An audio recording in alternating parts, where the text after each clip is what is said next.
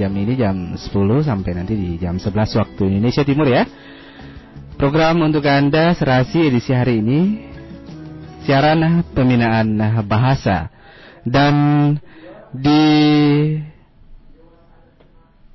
topik uh, siang hari ini yaitu mengenai masih pentingkah penggunaan bahasa Indonesia di ruang publik. Dan saya ulangi lagi pendengar di program serasi siaran pembinaan bahasa untuk topik hari ini yaitu masih pentingkah penggunaan bahasa Indonesia di ruang publik. Dan sudah ada narasumber kami yang kami datangi di sini ya.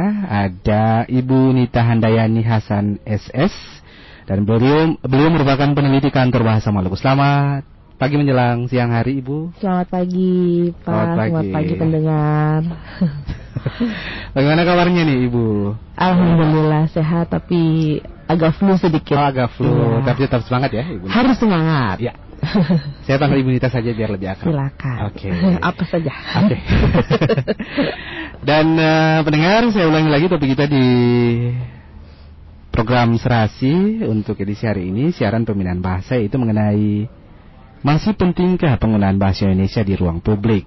Ya, Dan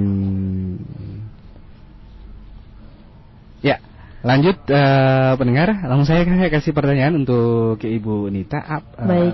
Sebelum lebih mendalam lagi pertanyaannya, saya ingin uh, mendengarkan apa sih itu penjelasan tentang ruang publik, Ibu Nita? Oke, baik. Terima kasih uh, Bapak penyiar. Bapak siapa namanya Bapak penyiar? Maaf saya Dijawab dulu. Pak Rivaldi lupa memperkenalkan okay. diri lagi tadi.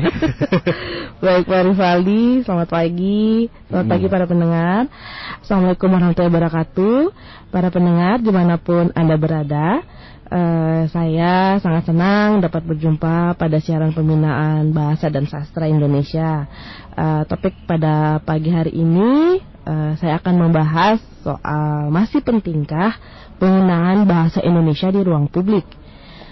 Uh, sebenarnya topik ini muncul dari adanya ke kekhawatiran saya soal uh, maraknya fenomena penggunaan bahasa asing di ruang publik yang tidak ditanggapi serius oleh pemerintah.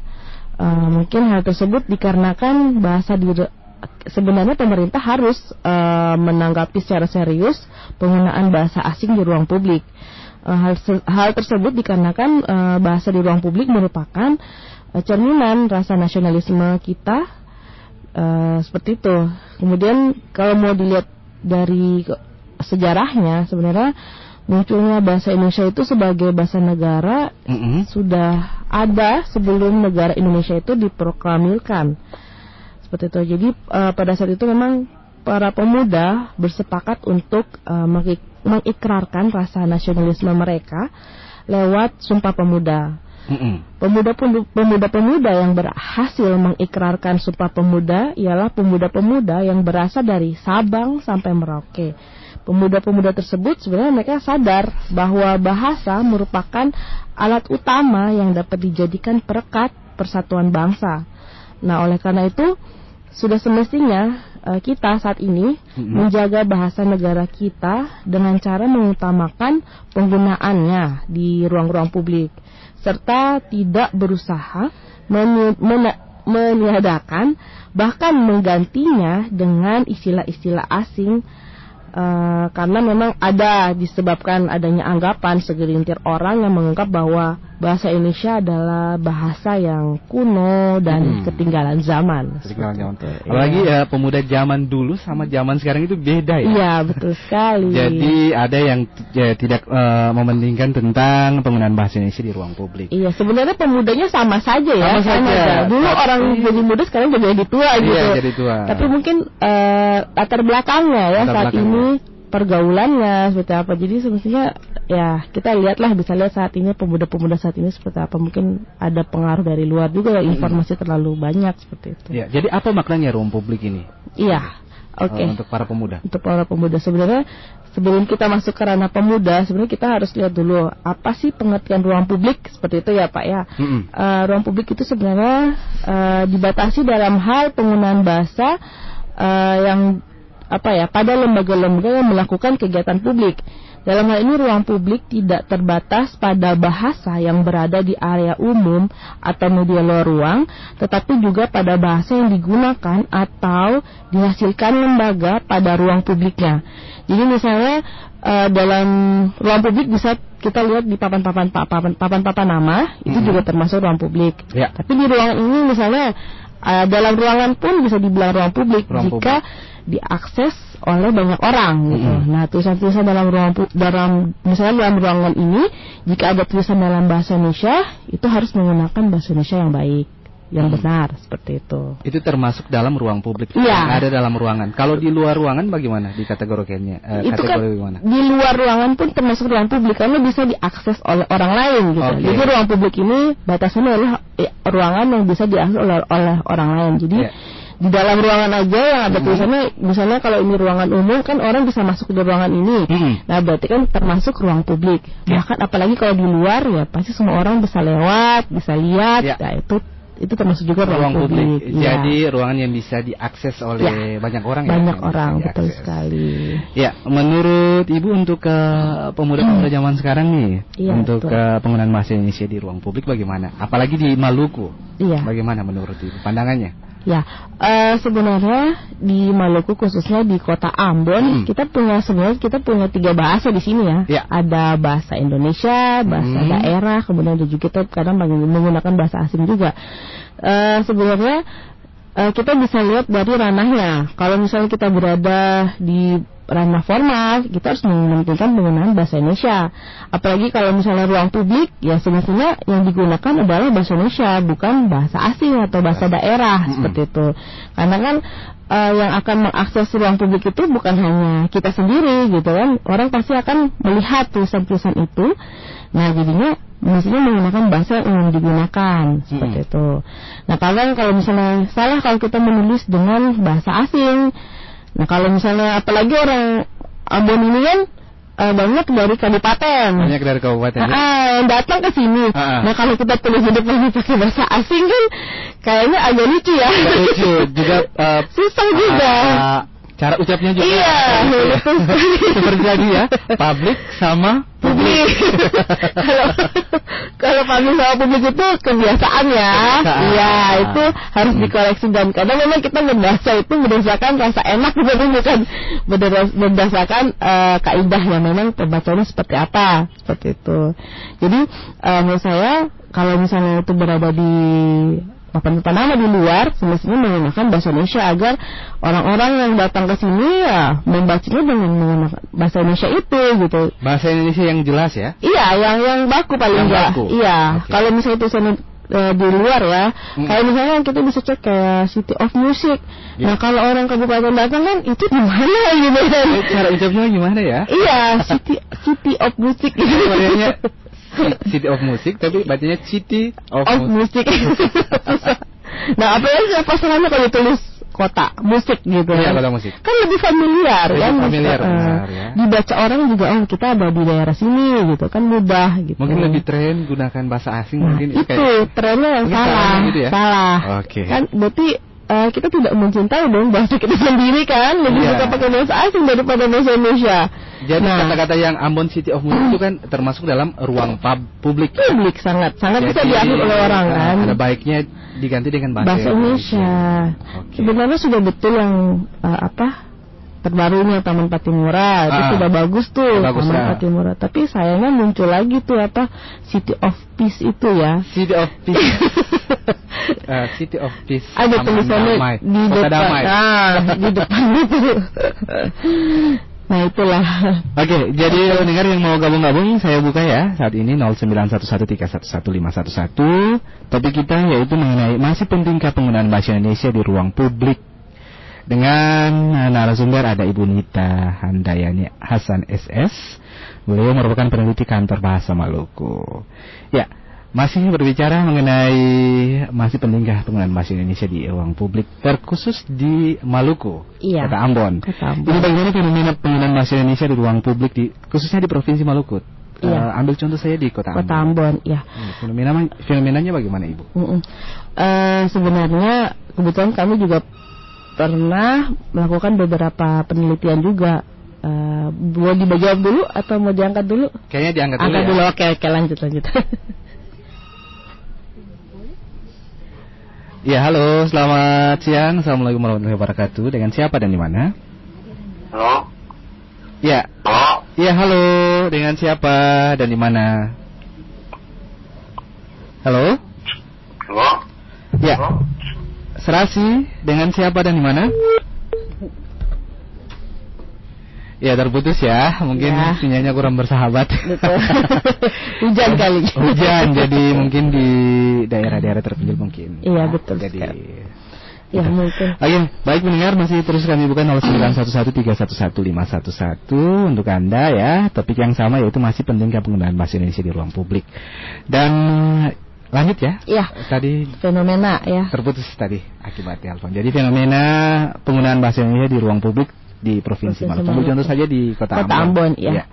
Eh, sebenarnya kami kan dari kantor bahasa sering juga melakukan penelitian soal penggunaan bahasa di ruang publik. Memang kalau di Provinsi Maluku ada beberapa tempat yang sudah kita ambil datanya juga. Ya kalau memang contohnya itu di kabupaten-kabupaten, sebenarnya mereka masih mengutamakan penggunaan bahasa Indonesia. Mm-mm. Ada juga penggunaan bahasa daerah.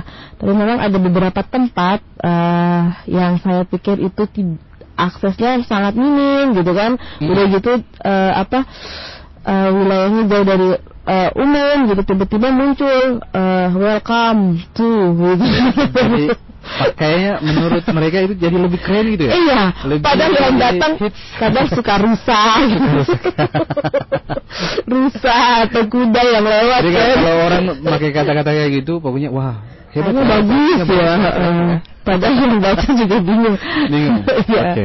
Welcome to itu yang contoh itu banyak terjadi di tempat-tempat wisata di kabupaten-kabupaten. Itu banyak menggunakan kosakata bahasa asing. Padahal ya kadang yang datang situ kan banyak kan penduduk lokal ya. Kalau mungkin wisata asing, wisatawan asing juga paling mungkin setahun mungkin satu orang gitu kan juga wisata asing orang. nggak masalah ya pakai Wisatawan. menggunakan bahasa itu. Iya. Nanti ada bagian juga menggunakan bahasa Indonesia biar wisata asing juga harus tahu. tahu belajar bahasa Belajar. Indonesia Oke. seperti itu. Nah, kalau di kota Ambon sebenarnya eh, masih mengutamakan bahasa Indonesia juga. Mm-mm. Eh, tapi Untuk ini- Kota Ambon? Kota Ambon. Tapi sayang eh, yang saya sedihkan itu pemerintahnya gitu. Mm. Eh, apa apa ya?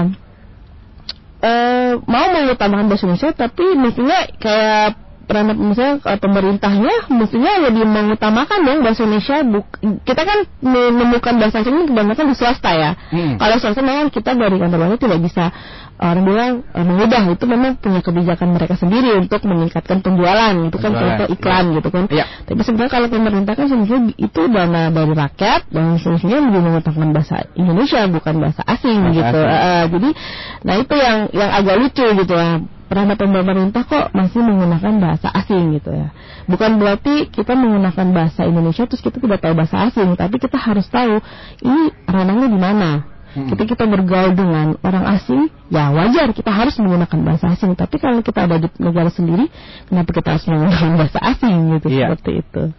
Untuk eh, sudah pernah turun penelitian eh, Iya. di daerah-daerah mana saja nih untuk eh, apa bahasa Aman. Indonesia ini apakah masih penting di ruang publik? Ya. Daerah-daerah mana saja di Daerah- Ambon sudah Kalau kota Ambon kita sudah pemantauan Eh, dari 2016 kami juga punya kegiatan kalau penghargaan bahasa itu kan ada adi bahasa itu lima tahunan. Nah itu memang eh, kami pantau semua penggunaan bahasa Indonesia. Eh, sayangnya eh, tahun ke tahun memang pada tahun 2016 itu memang masih minim penggunaan bahasa asingnya. Nah semakin beranjak lagi sayangnya lebih apa ya malah tambah lagi bahasa asingnya gitu ya. Iya mulai mulai nambah. Nah ini kan kita tidak mau fenomena terjadi yang terjadi di kota besar misalnya Bandung atau Jakarta akan terjadi di sini gitu kan. Mumpung kita masih bisa orang bilang correct check ya, kita bisa cek, bisa lihat, kita masih bisa imbau semestinya ada perubahan untuk mengurangi itu. Jangan sampai sudah terjadi parah. Nah itu kan jadi masalah lagi seperti itu. Untuk tahun 2019 sampai 2020 ini bagaimana kondisi pemakaian bahasa Indonesia? Pemakaian bahasa- apalagi iya. di Kota Ambon. Eh sebenarnya kayak ini yang jadi masalah tuh di tempat-tempat umumnya kayak tadi saya penambahan tulisan kayak City of Peace gitu kan, City of Music gitu kan, Hmm. kemudian eh apa Oh iya, ada juga yang underpass Sudirman. Underpass. Ah. Karena underpassnya ada di itu di seputaran MCM itu yang Iya di Tantuin ya, yang baru-baru itu kan. Underpass. Nah itu yang lewat situ orang apa di situ orang Galunggun atau orang Amerika Iya. yang lewat situ kan. Sebagai menggunakan bahasa Indonesia Iya. biar dipahami ini underpass ini oh, tujuannya untuk apa fungsinya apa underpassnya. Nah Hmm. itu jadi eh, sebetulnya istilah-istilah seperti itu kita harus mengenalkan dengan istilah bahasa Indonesia gitu. Jangan Hmm. kebiasaan yang lewat kan ya maksudnya ada juga yang misalnya orang dari kabupaten ini lagi di mana? Lagi di underpass Sudirman, jadi di mana? kan gitu. Jadi kalau misalnya Oh. ya gitulah Pak, harus eh, kita bangga. Itu berarti kan tidak bangga ya. Iya tidak Tidak bangga, pede. Tidak Oh, pede iya. dengan bahasa Indonesia sendiri. Mm-mm. Underpass, underpass kan itu bahasa asing, Asing, bahasa Inggris ya. iya. Digunakan di Ambon. eh, Ambon sendiri, apalagi di negara Indonesia. Iya. Kurang pas. Betul sekali. Ya, jadi untuk eh, bagaimana eh, di tahun 2019 sampai 2020 ini eh, eh, minim atau bertambah untuk pemakaian bahasa Indonesia di ruang publik? Iya, seperti saya bilang, jelaskan bahwa memang sudah mulai bertambah nih penggunaan bahasa asing di ruang, di ruang publik ya. Contohnya kayak tadi underpass, kemudian City of Peace, kemudian ada lagi yang di Amahusu itu apa? Jadi banyak lebih kayak lebih suka menggunakan bahasa asing dibandingkan Bahasa bahasa. Indonesia. Iya. Hmm. Padahal yang mau kita memang mau meningkatkan pariwisata gitu kan atau memang mem- men- apa ya men- men- me- apa ya meng- apa ya maksudnya mengundang Mengundang wisatawan wisatawan. wisatawan asing untuk Ah. masuk ke Indonesia tapi kan ini negara kita gitu kan Mm-mm. yang mereka datang ke sini berkunjung ya misalnya mereka menghormati kita dengan menggunakan bahasa kita bukan kita yang menggunakan bahasa mereka terlalu baik gitu Iya, terlalu baik. Mereka kan datang ke negara kita, jadi Iya. mereka harus memahami Bahasa segala kita. hal tentang Bahasa Indonesia. Eh, Indonesia terutama untuk bahasa Indonesia. iya dan kota Ambon Oke. Baik Bapak pendengar, masih terus kami buka di 0911311511. Ini masih pentingkah penggunaan bahasa Indonesia di ruang publik terkhusus di Maluku, di Ambon juga ya. Anda bisa bergabung dan bisa tanya-tanya soal topik di hari ini ya. Dengan narasumber ada Ibu Nita Handayani Hasan SS. Beliau merupakan peneliti kantor bahasa Maluku. Masih terus saya buka sampai nanti di jam 11 waktu Indonesia Timur. Ya, baik ya Ibu, Iya. ngomong-ngomong eh, Betul. soal sosialisasi mungkin ada program program yang dilaksanakan oleh kantor bahasa Maluku eh, terkait tentang masih pentingkah bahasa Indonesia di ruang publik ini mungkin pada masyarakat apalagi di masyarakat-masyarakat yang bisa dibilang di daerah-daerah kabupaten dan lain sebagainya yang jauh dari kota. Iya, baik. eh, kalau kami dari kantor bahasa Maluku punya beberapa kegiatan untuk eh, pemartabatan ini. Orang bilang memartabatkan penggunaan bahasa Indonesia ya di ruang publik. Kami eh, dari kantor bahasa sendiri lewat Badan Pengembangan Bahasa itu pusat kami di Jakarta eh, itu ada kita punya penghargaan eh, Adi Bahasa. Itu penghargaan itu setiap lima tahun kami nilai eh, untuk pengguna bahasa di provinsi terbaik di seluruh Indonesia.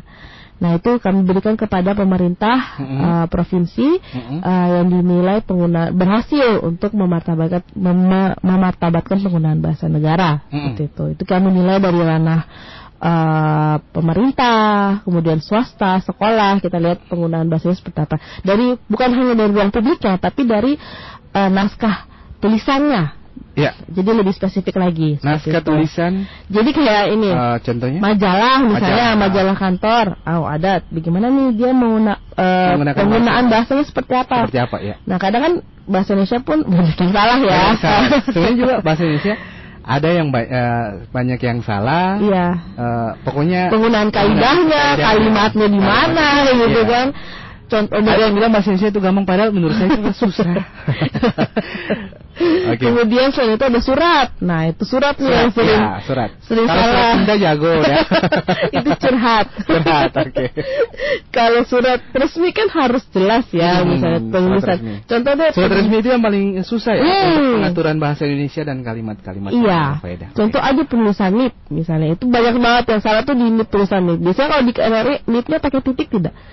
Terus NIP titik baru angka gitu kan Hmm. atau hanya langsung NIP-nya kalau nggak salah pakai titik. titik. Nah, Titik. itu banyak yang salah itu. Oh, jadi tanpa titik. Jadi, tanpa titik. Oke. NIP huruf besar semua kemudian spasi Mm-mm. angkanya Oh angkanya. dan di belakangnya tanpa tanda titik tanpa tanda, tanda titik gitu dan tidak Memang sudah peraturannya itu, seperti itu itu. aturan dari eh, apa eh, PWB yang terbaru pedoman umum Eja- ejaan bahasa Indonesia kan kita tidak pakai EYD lagi loh deh, oke. iya. tidak ada lagi EYD sekarang tuh EB baik apa itu dari itu ahli bahasa ya yang nilai kemudian ada juga kami ini punya duta bahasa Duta bahasa. ya duta bahasa itu eh, kita rangkul kaum kaum muda eh, dari biasanya mahasiswa ada juga yang lulus SMA yang memang eh, punya keinginan untuk mengutamakan bahasa negara jadi kita bikin pemilihan setiap tahun Mm-mm. Eh, untuk eh, pemilihan duta bahasa itu eh Bikin dan- lomba ya? Iya, Lomba. dan lomba itu eh sekarang promosi sekalian ya. Iya, bisa. sekarang itu lagi ada pemilihan, lagi dibuka pendaftaran. Eh, insya Allah sampai kalau nggak salah sampai akhir Februari kalau nggak salah itu kita buka pendaftaran awal Maret kalau nggak salah masih buka. Mm-mm. Eh, itu eh, semua anak-anak muda, kemudian itu eh, mereka akan diberikan eh, pembekalan selama tiga hari itu Mm-mm. untuk kemudian nanti dipilih enam pasang pemenang.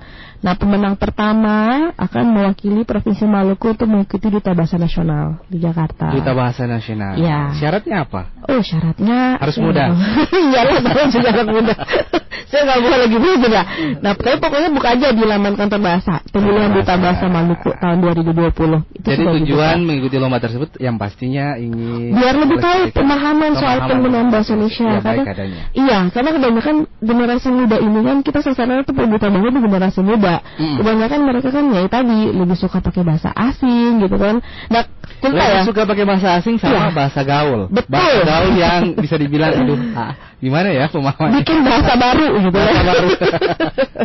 Seperti itu. Nah, jadi itu yang kita sasar anak muda anak muda itu. Ah. Biar nah kebanyakan cerita ya beberapa eh, yang ikut lomba duta bahasa itu awalnya tuh Inggris banget gitu kan orang Iya, bahasa Inggris banget gitu kan. Inggris campur-campur sama bahasa gaul ya.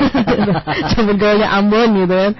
Eh, di situ kita saya eh, pen- eh, salah satu eh, salah satu jurinya waktu itu Ah. tahun lalu Mm. eh, penyaring wawancara eh, saya salah satu juri wawancara kemudian saya ada beberapa peserta itu yang ketika saya bertanya menurut kamu bahasa Indonesia itu seperti apa dibandingkan bahasa asing Mm. nah mereka tuh rata-rata penjawabannya itu rata-rata jawabannya itu bahasa asing itu sangat bagus dibandingkan bahasa Indonesia itu saya sedih loh pak karena saya lihat oh ternyata anggapan anak muda sekarang ke terhadap bahasa Indonesia itu Heeh. Segitunya gitu sudah tidak berharga lagi ke bahasa Indonesia Karena menurut eh, kalau menurut pandangan Iya, saya iya, eh, terhadap mereka mungkin menurut mereka eh, bahasa asing itu penting karena bahasa Indonesia di mana Ah, orang itu. cari yang jago bahasa asing itu bisa Itu. dapat pekerjaan. Padahal Iya.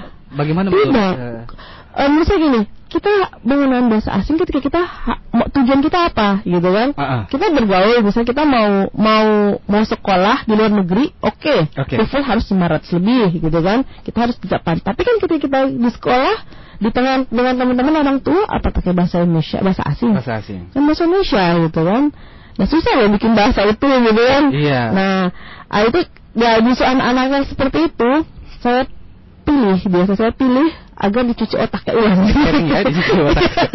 oh ini butuh dicuci otak ulang nih gitu Butuh dicuci. iya nah akhirnya sekarang alhamdulillah ya teman-teman yang tadi ngepikan begitu sekarang udah masuk ke kantor bahasa wah udah sekarang omongannya ya bahasa Indonesia gitu kan Indonesia. diutamakan alhamdulillah Jadi, seperti itu Kalau oke, kita terima dulu satu penelpon ya ini. lanjut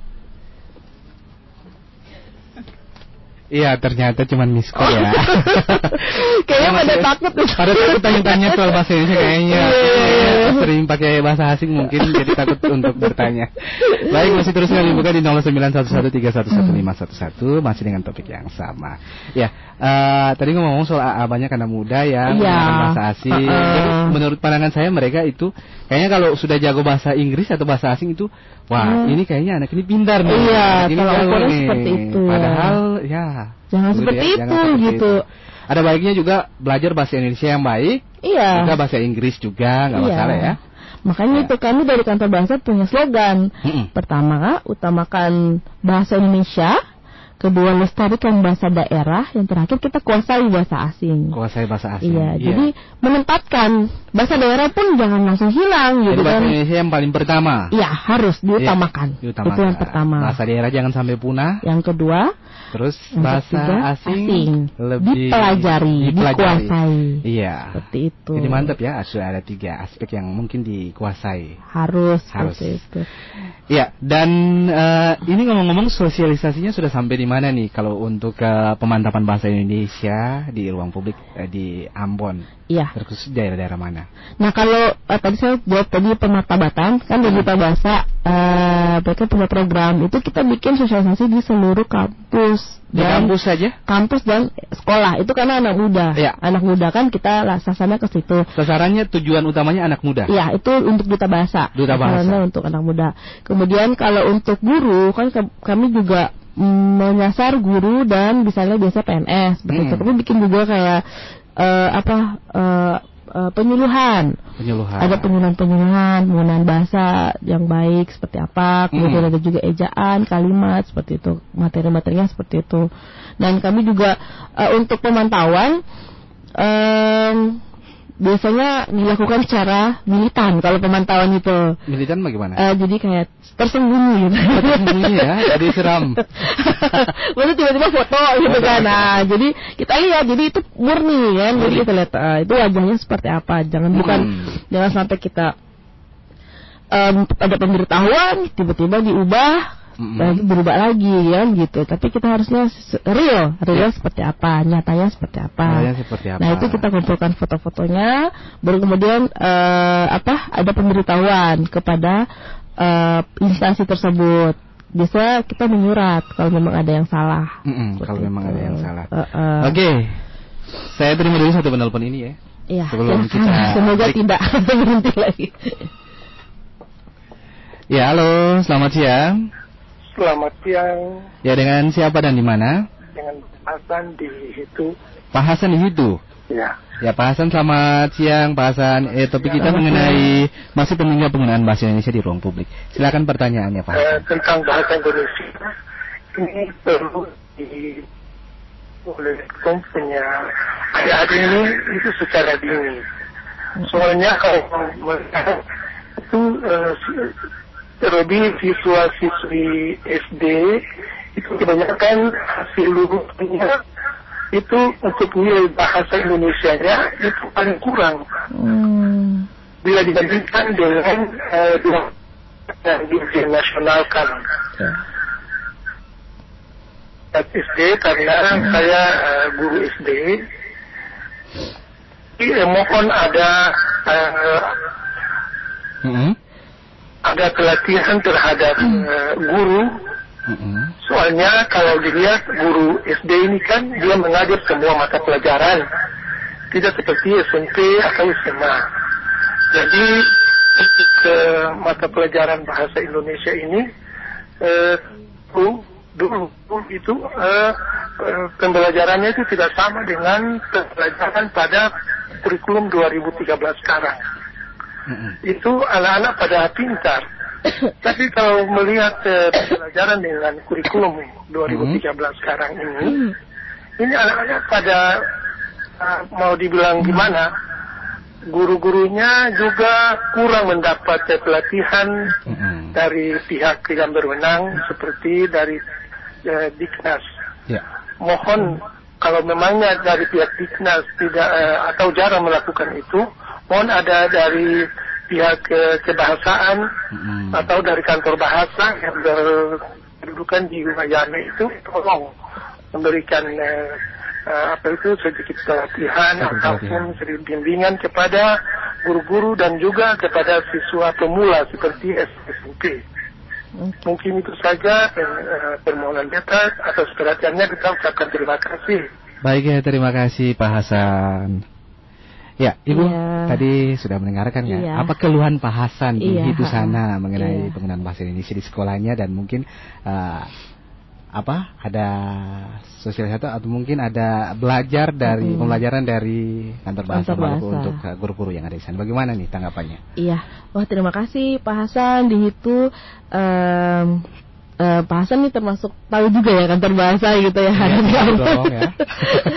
oh, ya, karena memang di situ juga kita sering kegiatan di sana.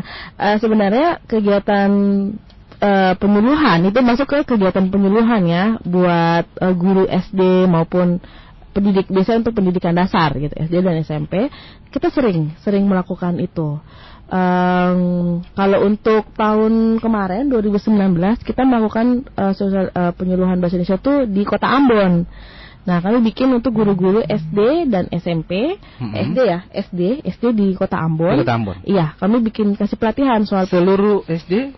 Iya. uh, kami menyuruh biasanya 30 orang, eh, 50 orang, Mm-mm. 50 orang guru.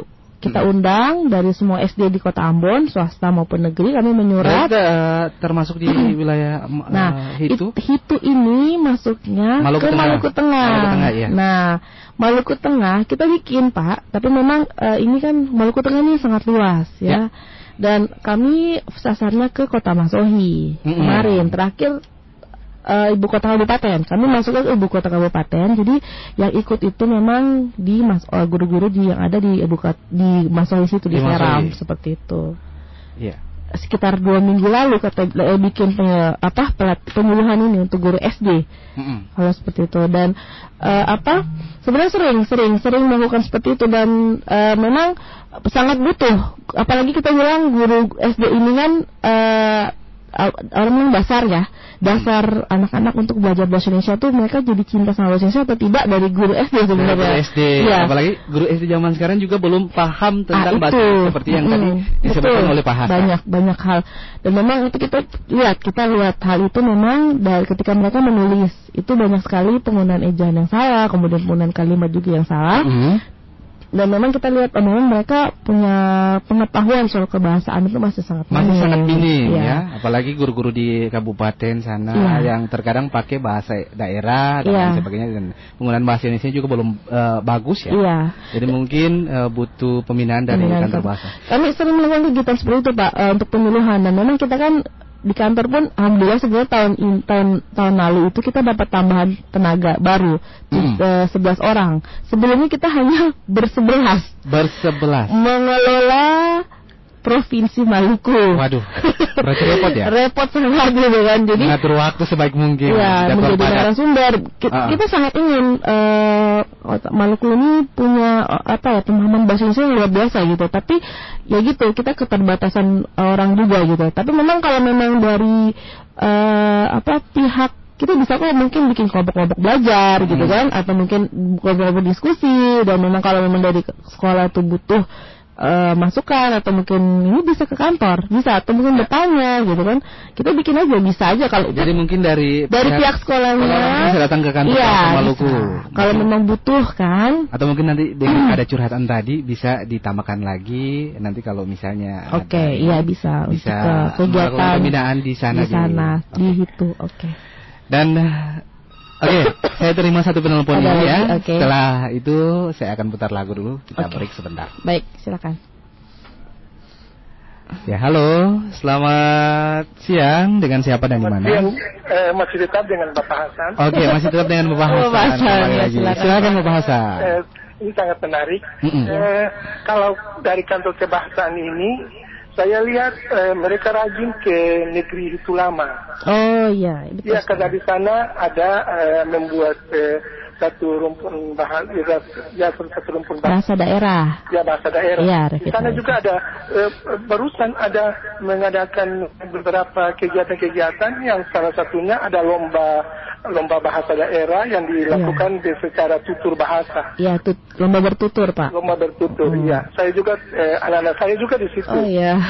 Tapi eh, kalau mendengar penjelasan dari ibu bahwa eh, Mm. kalau memangnya kami bisa ke kantor untuk eh, dapat eh, penjelasan atau bisa eh, apa itu kami bisa berbicara dengan ibu Doran di Ambon untuk eh, bisa mengajak atau ya mengajaklah mengajak ibu eh, petugas-petugas yang kebahas dari ke- kantor kebahasaan Mm. untuk memberikan penjelasan kepada kami Mm. eh, di negeri itu lebih khusus lagi untuk eh, eh, unit situ. Jadi kalau unit Iya. situ itu dia berkisar dari Mamala, Morela, Hitu, Wakal, terus dia naik ke Oli, Wana, Talaga Kodo. Oh iya Pak. Mungkin eh, dari guru-guru yang bersangkutan bisa diberikan eh, penjelasan Ya. secara umum lah begitu. Iya. Mohon Ibu ya. Terima kasih atas penjelasan. Terima kasih. Baik, terima kasih untuk Bu Hasan. Jadi Iya. Ya sebenarnya kalau untuk eh, ini kan kegiatan Mm-mm. kita nih tidak hanya menyasar pada satu tempat saja ya. Kita Iya. biasanya di biasanya kami bikin kegiatan tuh di ibu kota kabupaten seperti Ya. itu dan eh, memang eh dan itu kan kami juga punya keterbatasan dana gitu ya Pak ya tidak bisa langsung ya. Kalau memang ada kebutuhan dari sekolah misalnya tadi dari daerah dari unit itu misalnya Ya. pu- butuh untuk eh, pemahaman bahasa Indonesia lebih bisa mungkin menyurat ke kantor kebutuhan narasumber gitu kan Ya. atau mungkin kami bisa membantu seperti itu. gampang saya tinggal menyuratkan ke Ke kantor. dan alam- Mungkin konsultasi dulu ke kantor bahasa, Ya. ya silakan datang. Nanti kan kami punya kepala kantor juga ya, jadi Ya. kita tidak bisa memutuskan bagaimana seperti apa. Jadi mungkin bisa ke kantor konsultasi dulu, Konsultasi. bagaimana Hmm. pemecahannya. Hmm. Nah, insya Allah kami bisa bantu. Itu. Kami pernah lihat intinya eh, apa? Eh, bisa niat pasti untuk kemajuan untuk eh, pendidikan yang ada di Maluku seperti itu. Oke, jadi Mm-mm. gampang saja ya, tinggal Iya, ke kantor tanya- dan menyurati dan eh, apa menjelaskan problemnya apa. Iya, apa, seperti nanti itu. ditanggapi balik. Iya karena kan itu perencanaannya itu kan per tahun Ya, ya, per tahun. tidak bisa langsung jalan langsung bikin gitu kan. Oke, perencanaannya per Ah, ah. tahun ya. Iya. Jadi mungkin bisa ditambahkan lagi Bisa untuk jadi. daerah itu eh, tahun ini. berikutnya, Oh, tahun berikutnya. karena tahun ini kan sudah jalan nih Sudah jalan. 2020 Oke. kan. Nah mungkin kalau memang ada seperti itu, nah nanti kebijakan kepala kantor seperti apa bisa di Oh, mungkin ada kebijakan. mungkin Oke. seperti itu. Ya baik kita break sebentar dulu ya Oke, dari silakan. tadi ya dan eh, jangan ke mana-mana pendengar ya. Setelah ini kami akan balik lagi untuk anda.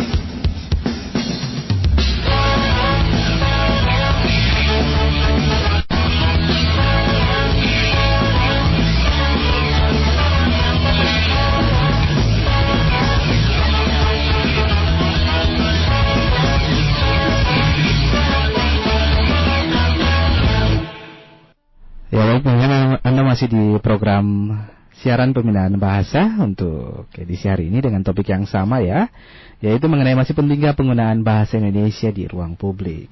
Masih terus kami buka 0911311511. Untuk kebahasan tadi ya di Iya. seputaran itu, Hmm. uh, semoga puas dengan tanggapan yang sudah diberikan. Jadi intinya tinggal datang ke kantor bahasa Maluku dan tinggal menyurati dan kasih ya apa? Uh, tinggal uh, Mem- memberitahukan lah ya. apa Ah. sih masalah yang ada di sana. Oke. Dan uh, baik uh, lanjut kita masih uh, berbicara mengenai masih pentingkah penggunaan bahasa Indonesia di ruang publik. Iya. Ya, Ibu Nita, ini lembaga-lembaga mana saja yang uh, terindikasi sering menyalahi penggunaan bahasa di ruang publik? Iya, eh, pendengar eh, sebenarnya yang sering mem- membuat kesalahan dalam penggunaan bahasa Indonesia itu kita bisa lihat tahu bahasa eh, di ranah swasta ya. Mm-mm. Ranah swasta kan memang kita tidak bisa eh, memberikan hukuman untuk penggan- penggantian nama misalnya seperti itu. Tapi memang harus di apa ya ada ada paling enggak ada eh, apa aturan-aturan yang harus dibuat agar eh, swasta-swasta ini me- apa ya eh, meng- mengikuti aturan main penggunaan bahasa negara. Nah sayangnya ini selain swasta ada juga pemerintah gitu. Ada juga pemerintah. Iya, ada kemarin yang samping apa? Yang samping Fris itu kan ada uh, Business Center. Mm-mm. Itu kan punya kota Ambon ya kalau nggak salah Kalau itu salah, ya. iya, center. Business Ah, center. tidak salah iya. Nah, bisnis. Oke. yang lewat begitu kantor sudah begitu kantornya juga sangat kecil ya, udah Hmm. tidak terlalu terlihat tapi tulisannya Business Center gitu kan. Oke. Kayaknya domplang. Kayak domplang ya. Iya. Nah itu apakah tidak ada lagi penggunaan kata-kata dalam bahasa Indonesia yang bisa dipakai gitu untuk menulis di plang itu gitu kan? Hmm. Nah seperti itu. Kemudian eh, tadi pemerintah kota Ambon sendiri sebenarnya lebih mengutamakan bahasa Indonesia itu daripada bahasa asing dalam misalnya penulisan nama-nama tadi kan Mm-mm. yang underpass kemudian eh, apa eh, ya eh, taman apa eh, Ci- City, City of, of Peace. Peace kemudian ada juga sebenarnya ini eh, ini Pelindo Pelindo. Mm-mm. Oke. Port of Ambon Plat of Ambon. Aduh. nah itu itu kan sedih ya. Saya kami tidak tahu sih itu masalahnya apa Oke, kami sudah eh, kepala kantor kami juga sering sudah sering menyurat untuk di Pelindo. Kenapa sih mereka apakah mereka punya SOP tersendiri untuk penulisan kata-kata itu atau Hmm. bagaimana? Saya juga nggak tahu. Memang sampai sekarang belum ada jawaban atas pertanyaan itu.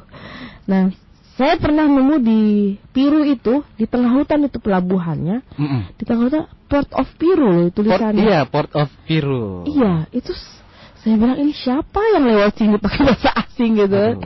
Kalau orang dari misalnya mau menjual beli ikan gitu di Hmm. pelabuhan, nah orang dari misalnya dari kampung-kampung itu membaca ini pelabuhan atau port of Port, gitu. iya ya.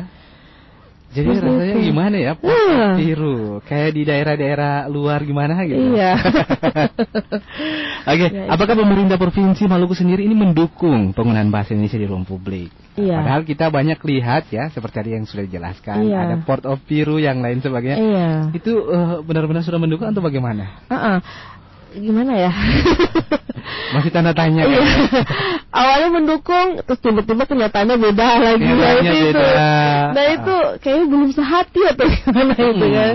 Tiba-tiba hari ini, kami kita sering melakukan pendekatan, maksudnya eh, memberikan penjelasan kan, bagian di pemerintahan seperti apa gitu kan, kerjasama gitu. Tapi sayangnya ketika keluar kalau tidak diimbau balik lagi gitu kan. Kayak Taman Patimura itu kan kami sebelumnya dari ada usaha-usaha tersendiri dari kami untuk eh, jangan ditulis Patimura Park. Kami udah menulis menyurat itu ke sana. Terus responnya bagaimana? Nah, alhamdulillah kan itu jadinya Taman Patimura. Taman Patimura. Ah, ah. Langsung direspon baik ya? Direspons baik. Bagus. Ya.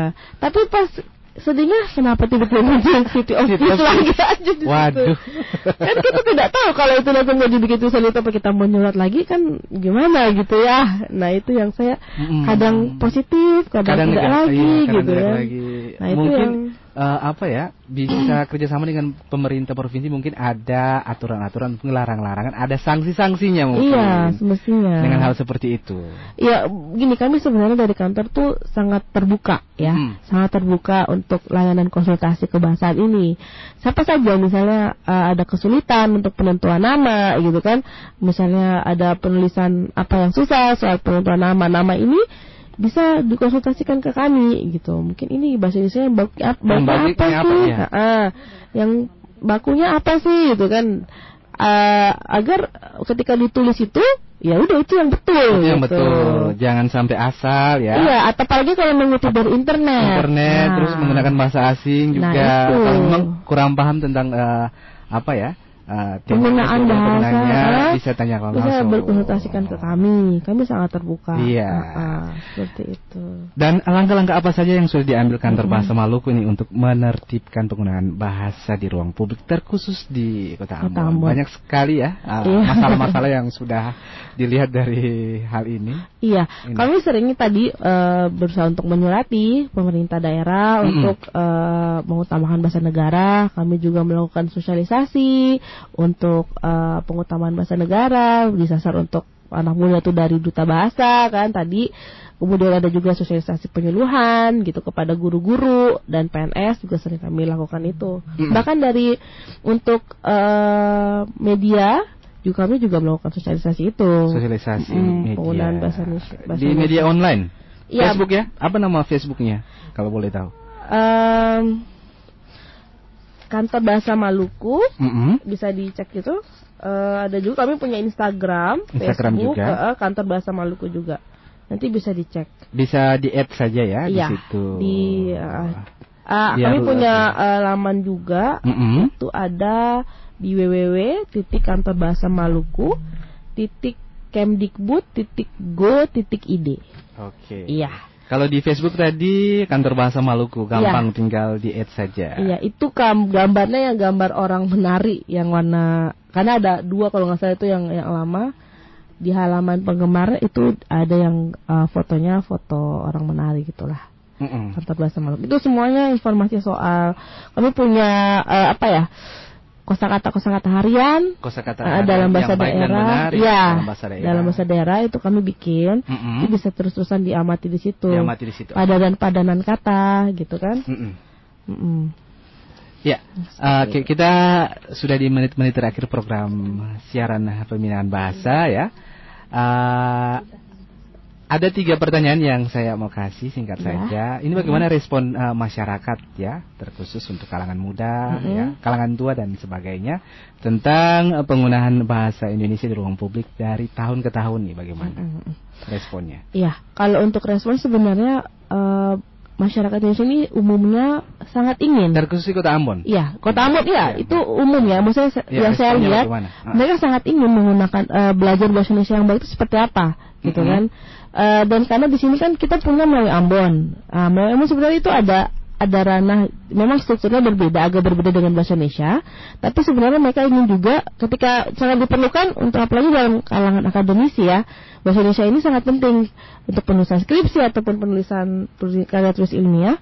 Nah mereka biasa ingin mempelajari bahasa Indonesia untuk hal-hal seperti itu nah untuk pergaulan sehari-hari kita juga buat ranah Ah, kalau memang ini ranahnya informal ya memang bisa menggunakan bahasa Indonesia yang umum kita tidak mungkin kita ke pasar kemudian kita menggunakan bahasa Indonesia baku gitu kan. Iya. Ibu berapakah harga pikiran ini? Jadi ada aturan-aturannya. Ada ya, ranahnya kan. Ranahnya, Ya, formal dan formal. Kalau dialog kan mesti pakai bahasa, Bahasa ya, Indonesia yang baku, yang baik, yang Kalau di pasar kan nggak mungkin Jangan ya. ya, informal ya. Informal. Nanti eh, tukang ikannya kaget, Oh. itu ada salah makan ikan apa ya gitu. Nah jadi sebenarnya kalau untuk pelajari pasti sangat semua orang ingin tahu, apalagi bahasa negaranya. Tapi ya gini, eh pemahaman itu sayangnya hanya ingin tahu saja, tapi tidak dilaksanakan Hmm, kebanyakan. tidak Nah, dan tidak disadar kita ini berbahasa kadang hanya asal ucap tapi tidak dipikir, maksudnya tidak menjelma dalam diri kita. Iya. Uh, uh, asal asal asal- Cuman eh, ikut saya tapi tidak pernah melaksanakan. tidak tahu apa Tidak tahu. sebenarnya diucapkan itu Iya, betul atau salah. betul atau salah. Ah, yang enak di yang enak diomongin di, diucapkan orang itulah sebenarnya umum padahal Hmm, tidak hmm. seperti itu. Kayak tadi publik kebanyakan tulisnya public, Public. gitu kan. Karena sudah biasa. Public, oke. Heeh. Di awal-awal tadi, oke. Nah, terus, eh, tadi saya mau eh, lupa tadi yang soal underpass tadi. Underpass ini sebenarnya bisa diganti dengan eh, Badan Bahasa Indonesia itu lintas bawah. Lintas bawah, Mm. Ah, oke. Itu juga sudah dipakai di apa yang di Jakarta itu eh Su- Sudirman ya? Apa bukan bukan Sudirman? Eh apa namanya? Ada satu daerah di Jakarta itu yang tiga tiga Mhm. Tiga susun itu underpass itu diganti sekarang menjadi lintas bawah. Lintas bawah, Iya. jadi ada baiknya seperti itu ya. Iya, jangan pakai underpass. Jangan pakai Gitu. underpass. Sebenarnya banyak orang juga bingung nih. Ini underpass artinya apa ya? Nah, itu Jalan ini, ini manfaatnya apa ya? itu. Kayaknya banyak yang tahu itu terowongan. Terowongan. iya, soalnya kan lewat bawah pas dapat terowongan. Iya, ya. iya, iya, iya. Untung terowongan ya bukan goa ya. Bukan gua. Oke, gua banyak kelelawarnya. Jadi eh, menurut Anda nih, mengapa orang Ambon lebih menyukai bahasa asing dibandingkan bahasa Indonesia? Iya. Ya tadi seperti tadi lagi yang sudah saya jelaskan tadi ah. sebenarnya ya ada image ya, ada ada ada maksudnya bukan image eh, pemikiran tertentu yang Pemikiran tertentu. mm, melihat bahwa bahasa asing itu lebih bagus gitu. Tapi Mm-mm. sebenarnya itu salah besar. Salah gitu. besar ya. Kita nih sebenarnya suka melihat hal yang di luar itu lebih bagus dibandingkan punya kita sendiri gitu.